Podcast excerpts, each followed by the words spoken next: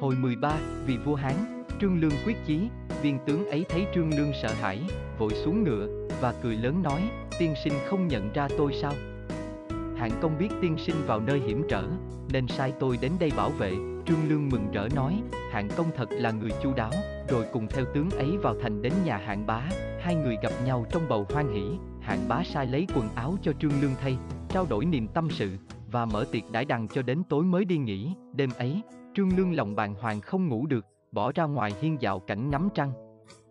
Nhân hỏi thăm chuyện các nước chư hầu đối với bá vương như thế nào, bọn quân canh nói, chư hầu đều đến bái yết bá vương, duy có vua nước Hàn là cơ thành vì đến chậm lại để trương lương theo phò Hán vương vào bao trung, nên bá vương truyền chém đầu, đưa linh cửu về nước cách đây vài hôm, trương lương hay tin như sét đánh bên tai, tay chân bủn rủn, vội vàng chạy vào phòng, suốt đêm khóc sức mướt, nước mắt ướt đầm cả gối, sáng hôm sau, trương lương cáo từ hạng bá, trở về Hàn Quốc, hạng bá. Núi, lâu nay bận rộn việc nước, tuy gặp nhau nhưng chưa bao giờ được cùng nhau tâm sự. Vừa rồi, tôi sai người đón tiên sinh đến dây cốt để thỏa tình hoài mộ, sao tiên sinh vừa đến lại đã giả biệt, Trương Lương đáp, vừa rồi tôi nghe Hàng Vương bị bá vương giết chết, chỉ vì tôi theo Hán Vương vào bao trung. Tình vua tôi rất nặng xin hiền huynh cho tôi về nước, khóc cho Hàng Vương rồi sẽ trở lại đây bái yết, nói dứt lời, hai dòng nước mắt chảy xuống động trên má, hạng bá cảm động không dám ngăn, chỉ hẹn sau một tháng sẽ cho người đến đón, Trương Lương ra đi, buồn bã về đến nước hàng vào tiếp kiến các vị công tử, rồi ra trước mộ Hàng Vương làm lễ, rồi khóc và than rằng, chúa công ôi! Để cho hạng vũ hại chúa công thật là tội của lương này. Nếu lương này không báo thù được cho chúa công xin muôn kiếp không làm người, than rồi lại khóc. Các công tử súng lại khuyên giải mãi, Trương Lương mới chịu gạt lệ trở về thăm gia quyến, được vài hôm. Trương Lương lại thu xếp hành trang ra đi.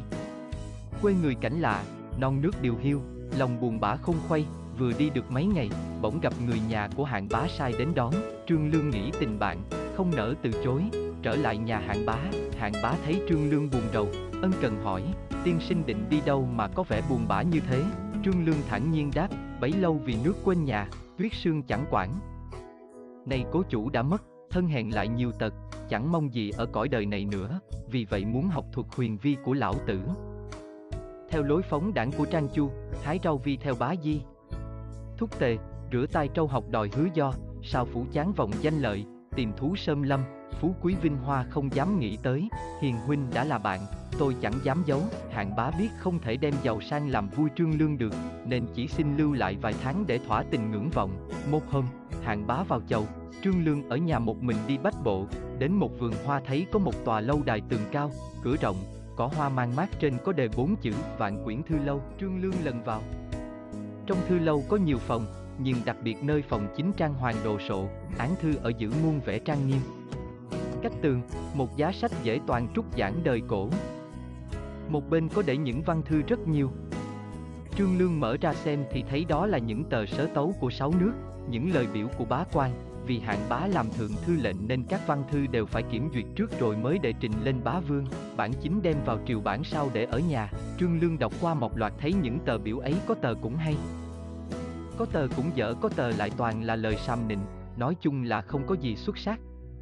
Bỗng Trương Lương rút đến tờ biểu sau cùng, xem qua, trát mồ hôi ướt áo, tờ biểu ấy như vậy, tôi nghe nói trị thiên hạ tối thiểu phải có hai điểm. Thế và cơ. Thế là xét điểm thực hư lượng sức mạnh, yếu. Biết mình, hiểu người, ấy là nét cần bàn để trị thiên hạ.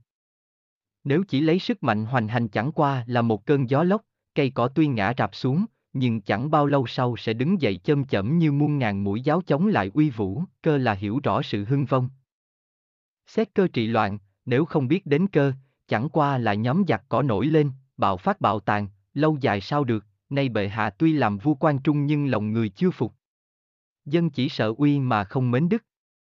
Trong vũ trụ, không có gì mạnh mà không đến lúc suy yếu. Cơn bão tố khủng khiếp kia, có thể xô tường, tróc đá nhưng rồi cũng phải dứt. Cái gì biểu lộ ra ngoài, cái ấy chói vê vong. Ngược lại cái gì y, về, cái ấy lâu mất. Tỷ như lòng oán vọng của dân chúng, tuy không phát lộ, nhưng tồn tại mãi trong lòng, khó mà tẩy sạch. Ả quy rồi đến lúc phải khuất. Đã mạnh rồi tất có lúc phải yếu. Nếu không thấu nghĩa chữ cơ, làm sao có thể trị thiên hạ? Tôi thấy vậy mà lo cho bệ hạ đó, như Hán Vương khi ở Sơn Đông tham tài hiếu sắc mà lúc đến quan trung thấy của không màng thấy sắc không lụy, thi ân bố đức, khiến cho dân tần cảm mến, đó chẳng phải là kẻ hiểu được chữ cơ và chữ thế trong thiên hạ ư. Nếu Hán Vương thừa cơ sướng khởi, lấy lòng dân làm sức mạnh, lợi dụng cái yếu của bệ hạ để làm cái mạnh của mình, có phải là lập được cái thế trong thiên hạ không? Cứ xem như việc đốt sạn à o để bệ hạ khỏi ngó về phương đông. Tam Tần không có ý phòng bị về đất Hán, rồi đem quân ba thuộc về lấy quan trung là hiểu thế và biết cơ trong thiên hạ lắm. Hán Vương là kẻ đối thủ của bệ hạ mà bệ hạ không thấy cái nguy hiểm ấy, tướng sĩ chỉ biết thừa thuận ý vua, tưởng chỉ dùng cái vũ của bệ hạ sẽ trở thành người vô địch trong thiên hạ. Tôi, dẫu là một kẻ hèn, nhưng đã ăn lọc vua lẽ nào không có lòng lo lắng, mạo muội đôi lời, không ngại trăm quan chê cười, hiền dân vài kế, nay phải thêm quân phòng bị biên cương, rút bọn chương hàm về dùng vào việc khác, chọn người trí dũng chận lấp cửa quan, bắt gia thuộc lưu bang đến làm con tin, trong thì lo điều nghĩa, chọn sĩ cầu hiền, tuân theo chính lệnh nhà châu, lấy dân làm gốc, ngoài thì trấn an chư hầu, sử việc binh nhung, chọn người tài dùng làm nguyên soái lo việc tảo trừ những mầm phản loạn, như thế, Lưu Bang nhất định không dám dòm ngó về phương Đông. Xã tắc vững bền như bàn thạch, vài lời trung trực giải bày xin bệ hạ rộng xét, đọc xong tờ hiểu, Trương Lương rất kính phục, khen thầm, người này đáng sánh với y doãn ở nội sằng, Thái Công ở sông Vị, nếu bá vương dùng người này là nhà Hán phải nguy vong. Còn nếu Hán vương dùng được người này nước sở phải mất. Chẳng biết hiện nay người này đang làm gì. Và có ở đây chăng, nghĩ rồi, đem văn thư xếp lại như cũ, dạo gót xuống lầu về thư phòng nằm nghỉ, một lúc sau, hạng bá đi chầu về, truyền mở tiệc khoản đãi và nói, tiên sinh với tôi chẳng khác nào anh em ruột. Xin chớ khách tính nhé, Trương Lương nói, hiện nay tôi đã đặt mình ngoài vòng thế sự còn khách tính gì nữa, hạng bá và Trương Lương cùng ngồi uống rượu, rượu được nửa chừng, Trương Lương hỏi, nghe hiền huynh có vườn hoa đẹp, xin cho tiện để tiêu khiển một chốc có được chăng, hạng bá đứng dậy mời Trương Lương, vâng, xin tiên sinh cùng tôi dạo mát, hai người dắt tay đến vườn hoa, đi đến thư lâu, hạng bá mời Trương Lương vào chơi, Trương Lương dở tập văn thư ra xem, giả vờ hỏi, văn thư ở đâu nhiều thế? Này, hạng bá đáp, văn thư của sáu nước chưa tiến lãm. Còn bỏ cả nơi đây. Trương Lương lục lạo một hồi rồi cầm tờ biểu ban sáng đưa cho hạng bá xem, và hỏi, tờ biểu này của kẻ nào mà viết dài như thế, hạng bá đáp, người ấy chỉ là một tên quân hầu. Tuy nhiên tại có thể sánh với lã vọng nhà Chu, tiếc rằng chưa gặp thời, Trương Lương vồn vã hỏi, tại như thế mà chỉ làm một tên quân hầu ư, hiền huynh có thể cho biết lai lịch người ấy chăng? Hạng bá chậm rãi nói, người ở Hoài Âm, tên Hàng Tín, nhà nghèo, thổi trước làm nghề câu cá. Phạm Tăng đã hai ba lần tiến cử, nhưng bá vương không dùng. Chỉ cho làm chức chấp kích thôi. Thật đáng tiếc, vừa rồi hàng tín dân biểu này lên bá vương.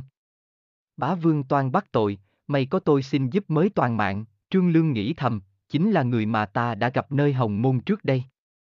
Nếu Hán Vương dùng được người này, lo gì không phá được sở, mà thù nước hàng ta cũng trả được, Trương Lương lưu lại nhà hạng bá vài hôm, dò xét quân tình, xong, nói với hạng bá, tôi muốn tìm cảnh núi non thanh vắng để an thân, vậy từ đây xin giả biệt hiền huynh, hạng bá quyến luyến nói, tiên sinh cứ ở đây, sớm cuộc cờ. Tối chén rượu, như thế cũng thanh thoảng rồi, cần gì phải tìm nơi thanh vắng, Trương Lương đáp, tôi đã là người nhàn tản thì không thích chốn phồn hoa. Ở đây là trướng phủ, trước mắt trực cảnh vàng son, bên tai vang mùi thế sự, làm thế nào tâm hồn thoải mái được, hạng bá dùng hết lời, gợi hết tình cảm nhưng không thể nào giữ Trương Lương lại được, liền tiễn chân ra khỏi hàm dương mặt cho Trương Lương vui phong nguyệt, Trương Lương giả biệt hạng bá xong, thay áo quần, giả làm một đao sĩ, lẻn vào thành, lúc thì dừng chân nơi cây cao bóng mát, lúc thì vào ngõ hẻm hang sâu, lúc vào đình chùa, làng ma, lúc đến nơi chợ búa. Phố phường, lưng đeo mấy đồng tiền, tay cầm năm quả táo, hát nghêu ngao, nói vơ nói vẫn. Bọn trẻ thấy là súng nhau xem suốt ngày, một hôm, Trương Lương gặp một đứa trẻ mặt mày sáng sủa đỉnh ngộ, bèn gọi đứa trẻ ấy vào một ngôi chùa vắng, cho mấy đồng tiền, mấy cái bánh rồi dạy mấy câu như sau, hổ trong nước lặng, cá lội thảnh thơi, giàu ai phú quý trong dời, quê hương chẳng biết, lễ trời chưa thông, bóng tối mông lung, người mang áo gấm, áo kia giàu đẹp, chẳng được tiếng khen, chỉ dạy vài lượt, đứa bé đã thuộc lòng, Trương Lương dặn. Nếu có ai hỏi, em cứ nói rằng, em nằm mơ thấy thần dến dạy hát, đừng nói ta dạy nhé. Nếu em nói như vậy, em sẽ được sống lâu, giàu có còn ta dạy thì lúc chết xuống âm phủ sẽ bị nấu vào vạt dầu sôi, em nghe rõ chưa, ư a bé đáp, thưa sư cụ, cháu xin vâng. Nhưng ngoài ra sư cụ còn dặn gì thêm nữa chăng?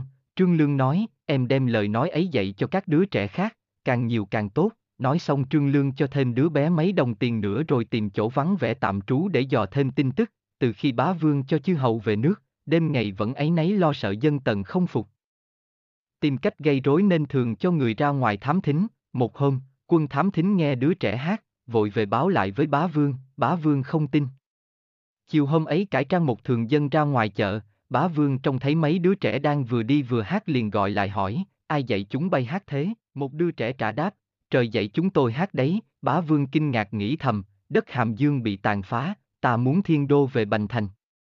Này câu đồng giao này ứng đúng theo ý định của ta, thế thì lòng trời hợp với lòng ta vậy, hôm sau, bá vương hội quần thần, phán, hiện nay có một câu đồng giao lưu truyền khắp chợ búa, tại sao các người không tâu cho ta biết? Câu hát ấy chính là trời muốn cho ta thiên đô về Bành Thành, Bành Thành thuộc nước sở, từ sông Hoàng sông Hà trở về phía bắc, đất vuông nghìn dặm, chính là chỗ nên đóng đô, đó. Nước cũ làng xưa còn đâu hơn được. Quan gián nghị hàng sinh bước ra can, tâu bệ hạ, những lời đồng giao chẳng qua lời người đặt ra, tuyên đồn nhảm nhí, xin bệ hạ chớ tin.